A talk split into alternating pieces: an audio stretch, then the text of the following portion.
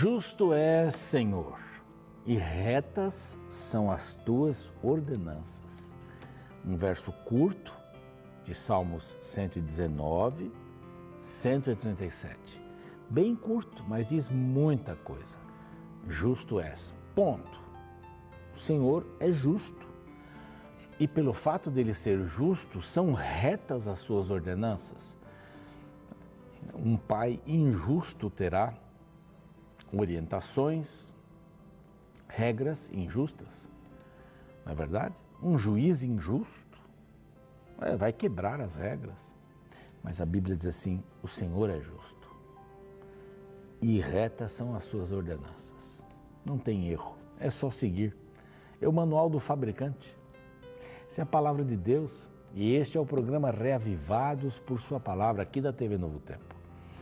Esse é um momento ímpar que a gente passa junto aqui. Estamos num livro que repete bastante algumas coisas, a gente tenta tirar uma lição sempre é, do capítulo do dia, mas é fundamental e importante. São as leis, as leis importantes, as leis necessárias, digo melhor, para que o povo de Israel pudesse entender o santuário, ou, ou seja, o tabernáculo, a presença de Deus, todos aqueles sacrifícios que foram aparecendo e vão aparecer mais algumas coisas aí pela frente. A Bíblia vai repetindo isso, é importante repetir, porque o povo tinha saído do Egito, mas o Egito não tinha saído do povo. Então, nós estamos estudando a palavra de Deus todos os dias aqui com um capítulo novo Grato a você que está com a gente desde as seis da manhã, não é?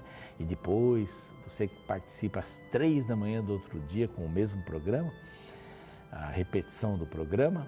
É sempre bom ter você no Spotify, no Deezer, só pelo áudio, no NT Play e também no YouTube. O YouTube você pode se inscrever, você sabe disso, né? Se não está inscrito ainda, temos um grupo excelente ali pessoas que se ajudam, oram umas pelas outras, mandam palavras de motivação aqui para gente. O nosso canal é Reavivados por Sua Palavra NT. Vai lá, se inscreva, dê o seu like, clique no sininho para receber as novidades e faça algo mais. Compartilhe. Compartilhe o link do programa do dia para as outras pessoas. Ou compartilhe o canal, não é? www.youtube.com/barra revivados por Sua palavra NT. É bem simples, bem simples. Nós estamos felizes porque podemos oferecer para você um brinde graças aos anjos da esperança. Se você quer se tornar um anjo da esperança, o que é um anjo da esperança? O anjo da esperança é um guardião da Novo Tempo que nos ajuda a pregarmos em português e espanhol para todo mundo. Através da rádio, da TV, das mídias sociais, dos cursos bíblicos então, se você quiser se tornar um anjo da esperança e participar desta tarefa tão bonita, aqui está um número telefônico. Pode ligar, pode perguntar, pode dizer: Eu quero me tornar um anjo da esperança, uma anja, um anjinho. E os anjinhos têm que ter a supervisão de um adulto, tá bom? E graças aos anjos da esperança, estamos aqui oferecendo para você gratuitamente essa revista. O Espírito Santo, o Deus dos bastidores. O Espírito Santo não é menor, é um Deus menor, é um, só uma força. Não, não é uma energia, não, é uma pessoa. Uma pessoa como os outros membros da divindade, da trindade. Nós não entendemos bem isso, um dia vamos entender melhor, mas é o suficiente para a gente saber que são três num só que se preocupam muito com você e comigo estão trabalhando pela nossa salvação. Aqui está o número, basta pedir o curso por esse número. Você vai receber em sua casa, guarde o número para passar para os amigos também. Nós vamos para um rápido intervalo e a gente volta com o capítulo 10, é um capítulo eletrizante, algumas coisas interessantes vão acontecer aqui, não perca, eu espero você.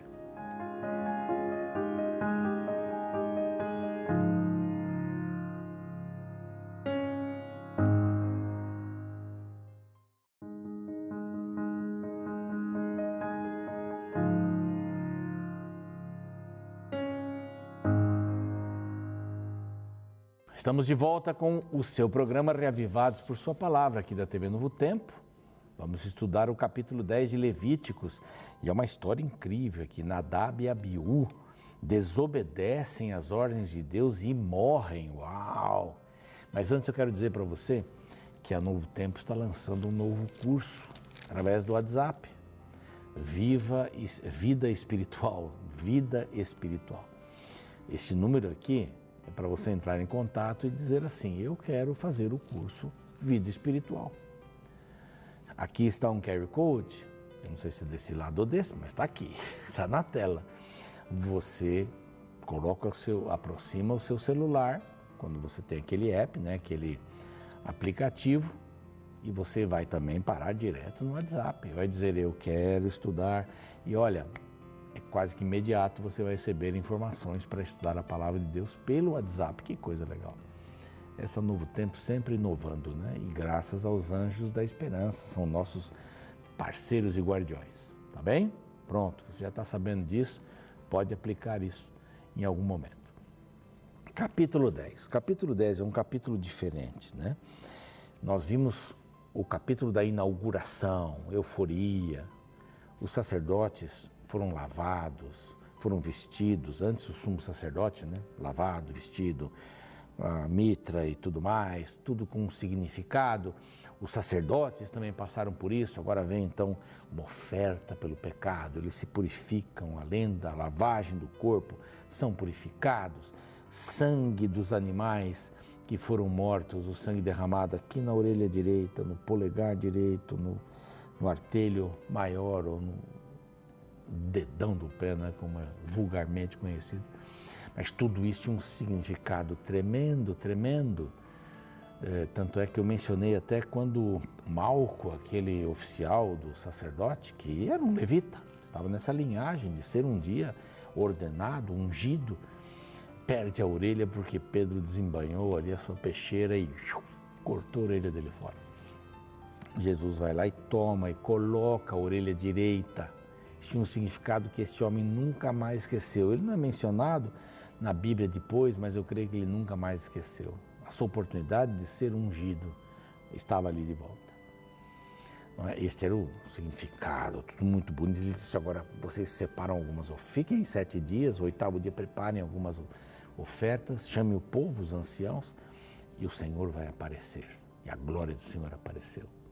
Tudo bonito, tudo maravilhoso.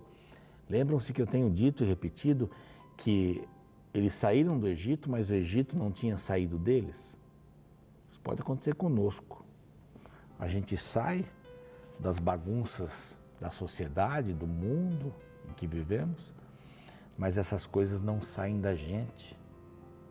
Nós precisamos nos purificar disso. Quem purifica é Jesus, né? Precisamos pedir a ajuda dele para tirar isso da gente.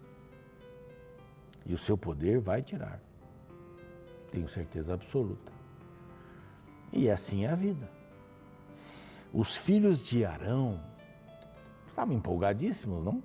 Jovens, empolgados com tudo aquilo, e fogo aqui, e o Senhor aparece, e o, automaticamente, quando o Senhor aparece, a sua glória consome o, o sacrifício. Tudo era uma coisa maravilhosa. E os dias vão seguindo.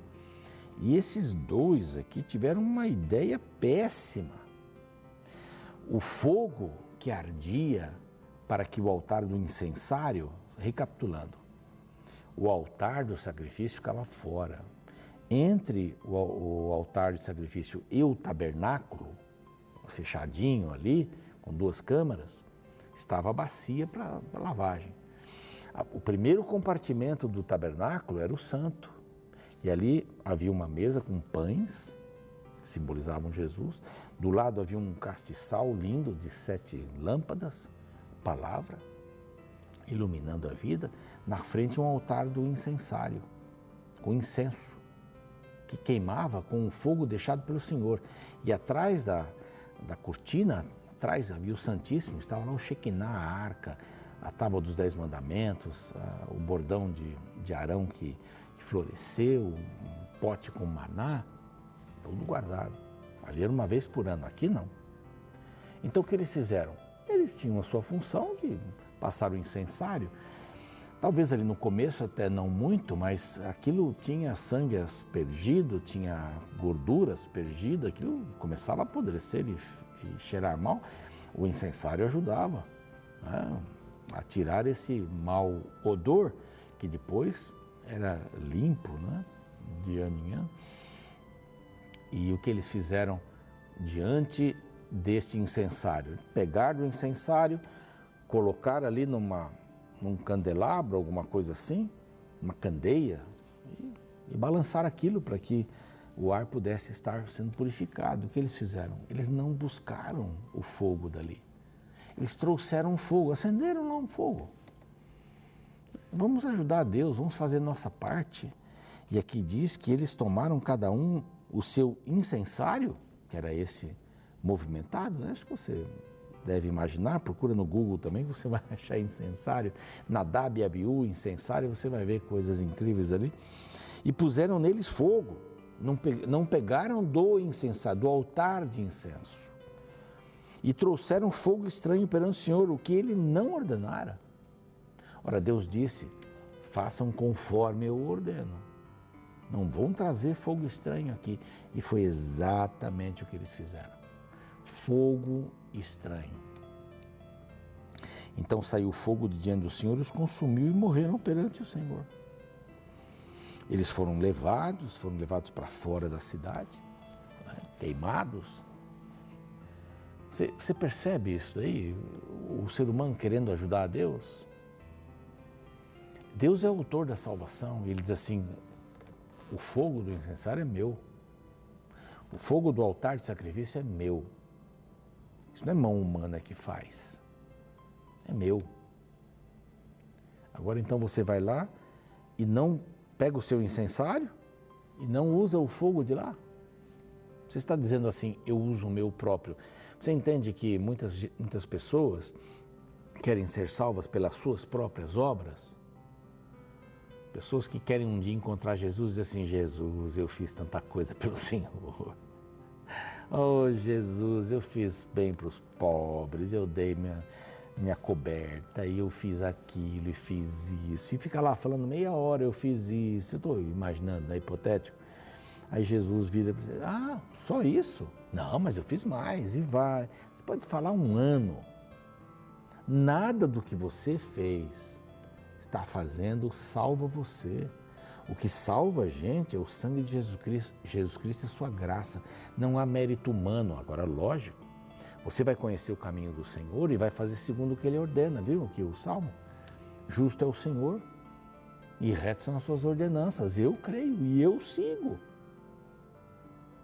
Esse é o caminho do Senhor. O fogo é do Senhor, a glória é do Senhor.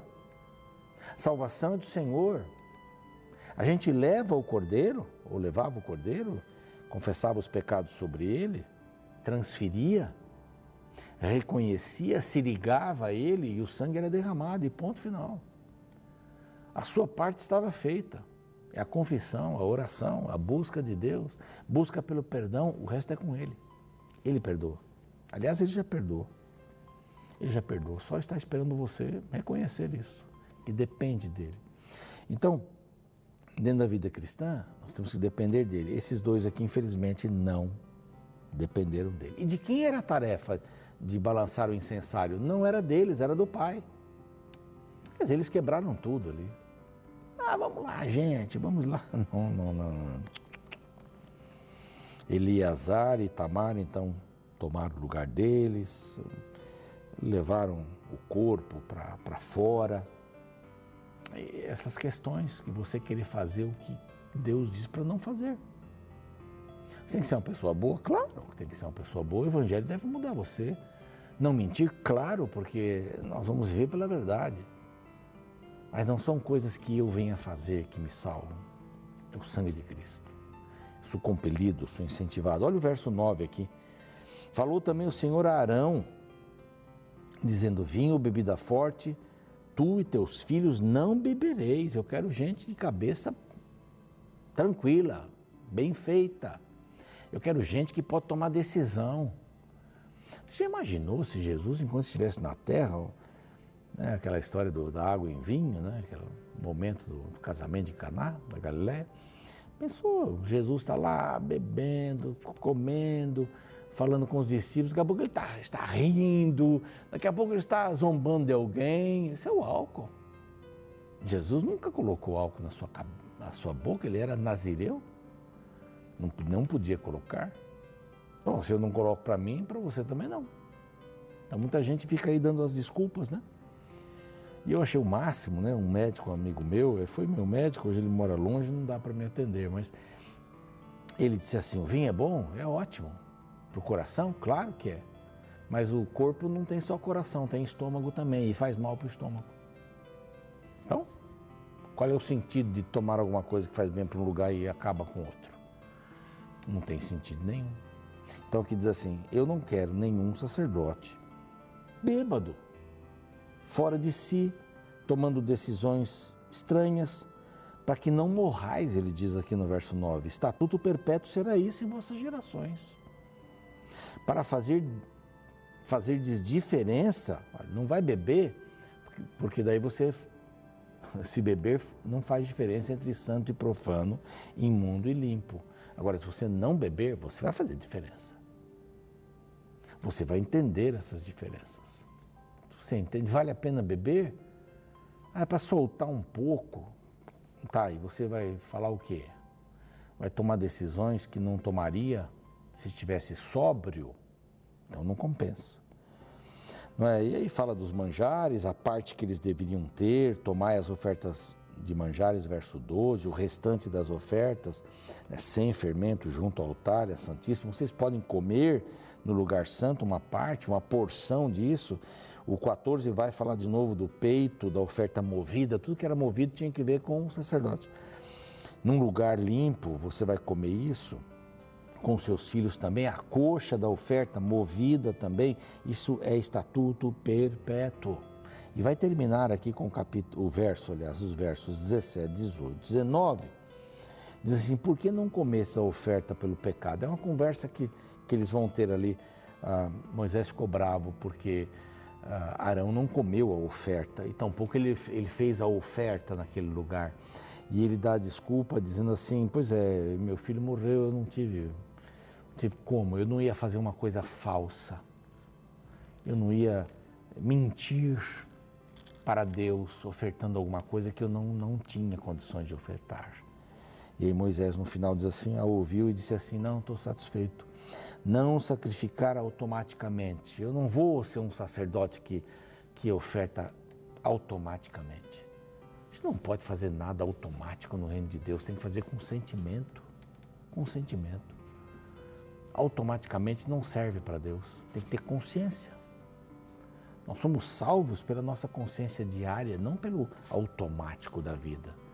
Eu faço porque está certo, faço, faço, faço, faço. Você nem sabe mais o que está fazendo ali tem que ter sentido, tem que ter propósito.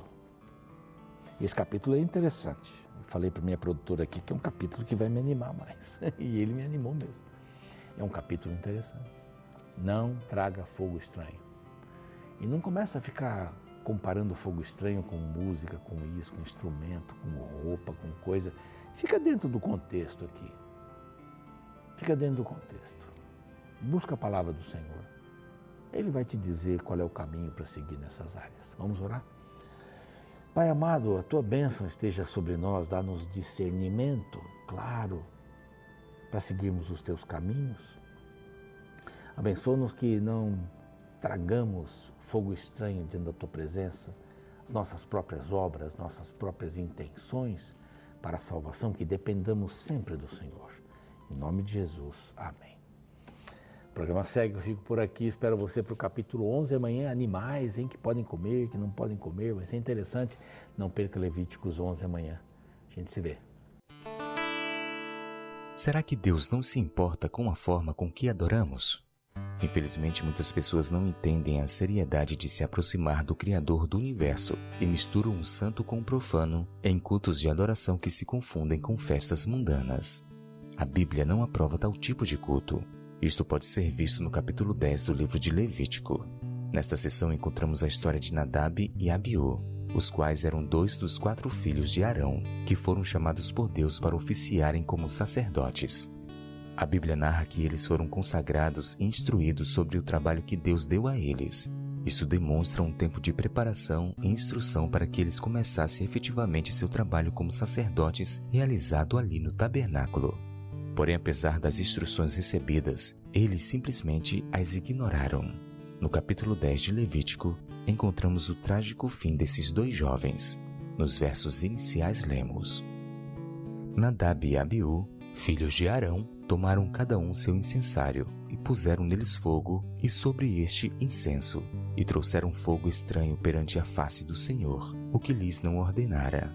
E trouxeram fogo estranho perante a face do Senhor, o que lhes não ordenara. Então saiu fogo de diante do Senhor e os consumiu, e morreram perante o Senhor. O texto bíblico narra que Nadab e Abiú tomaram seus incensários. Isso pode indicar que eles não usaram o incensário consagrado para o uso no tabernáculo. O fogo estranho mencionado pode nos indicar que eles podem não ter usado o incensário determinado pela lei, e além disso, terem usado um fogo que não havia sido tirado do altar, conforme Deus havia ordenado. Esses detalhes mostram os erros graves deles com relação às prescrições ordenadas por Deus. O trabalho parece ter sido feito de qualquer jeito, sem observar as ordens de Deus, e o resultado foi trágico. Ambos perderam a vida por brincarem com o que é sagrado. Sabe, esta triste história nos mostra a seriedade de tratarmos com o sagrado. Deus não quer o que achamos ser melhor. Ele deseja nossa obediência. Ele é que determina o que é certo e o que é melhor. E isso não é brincadeira.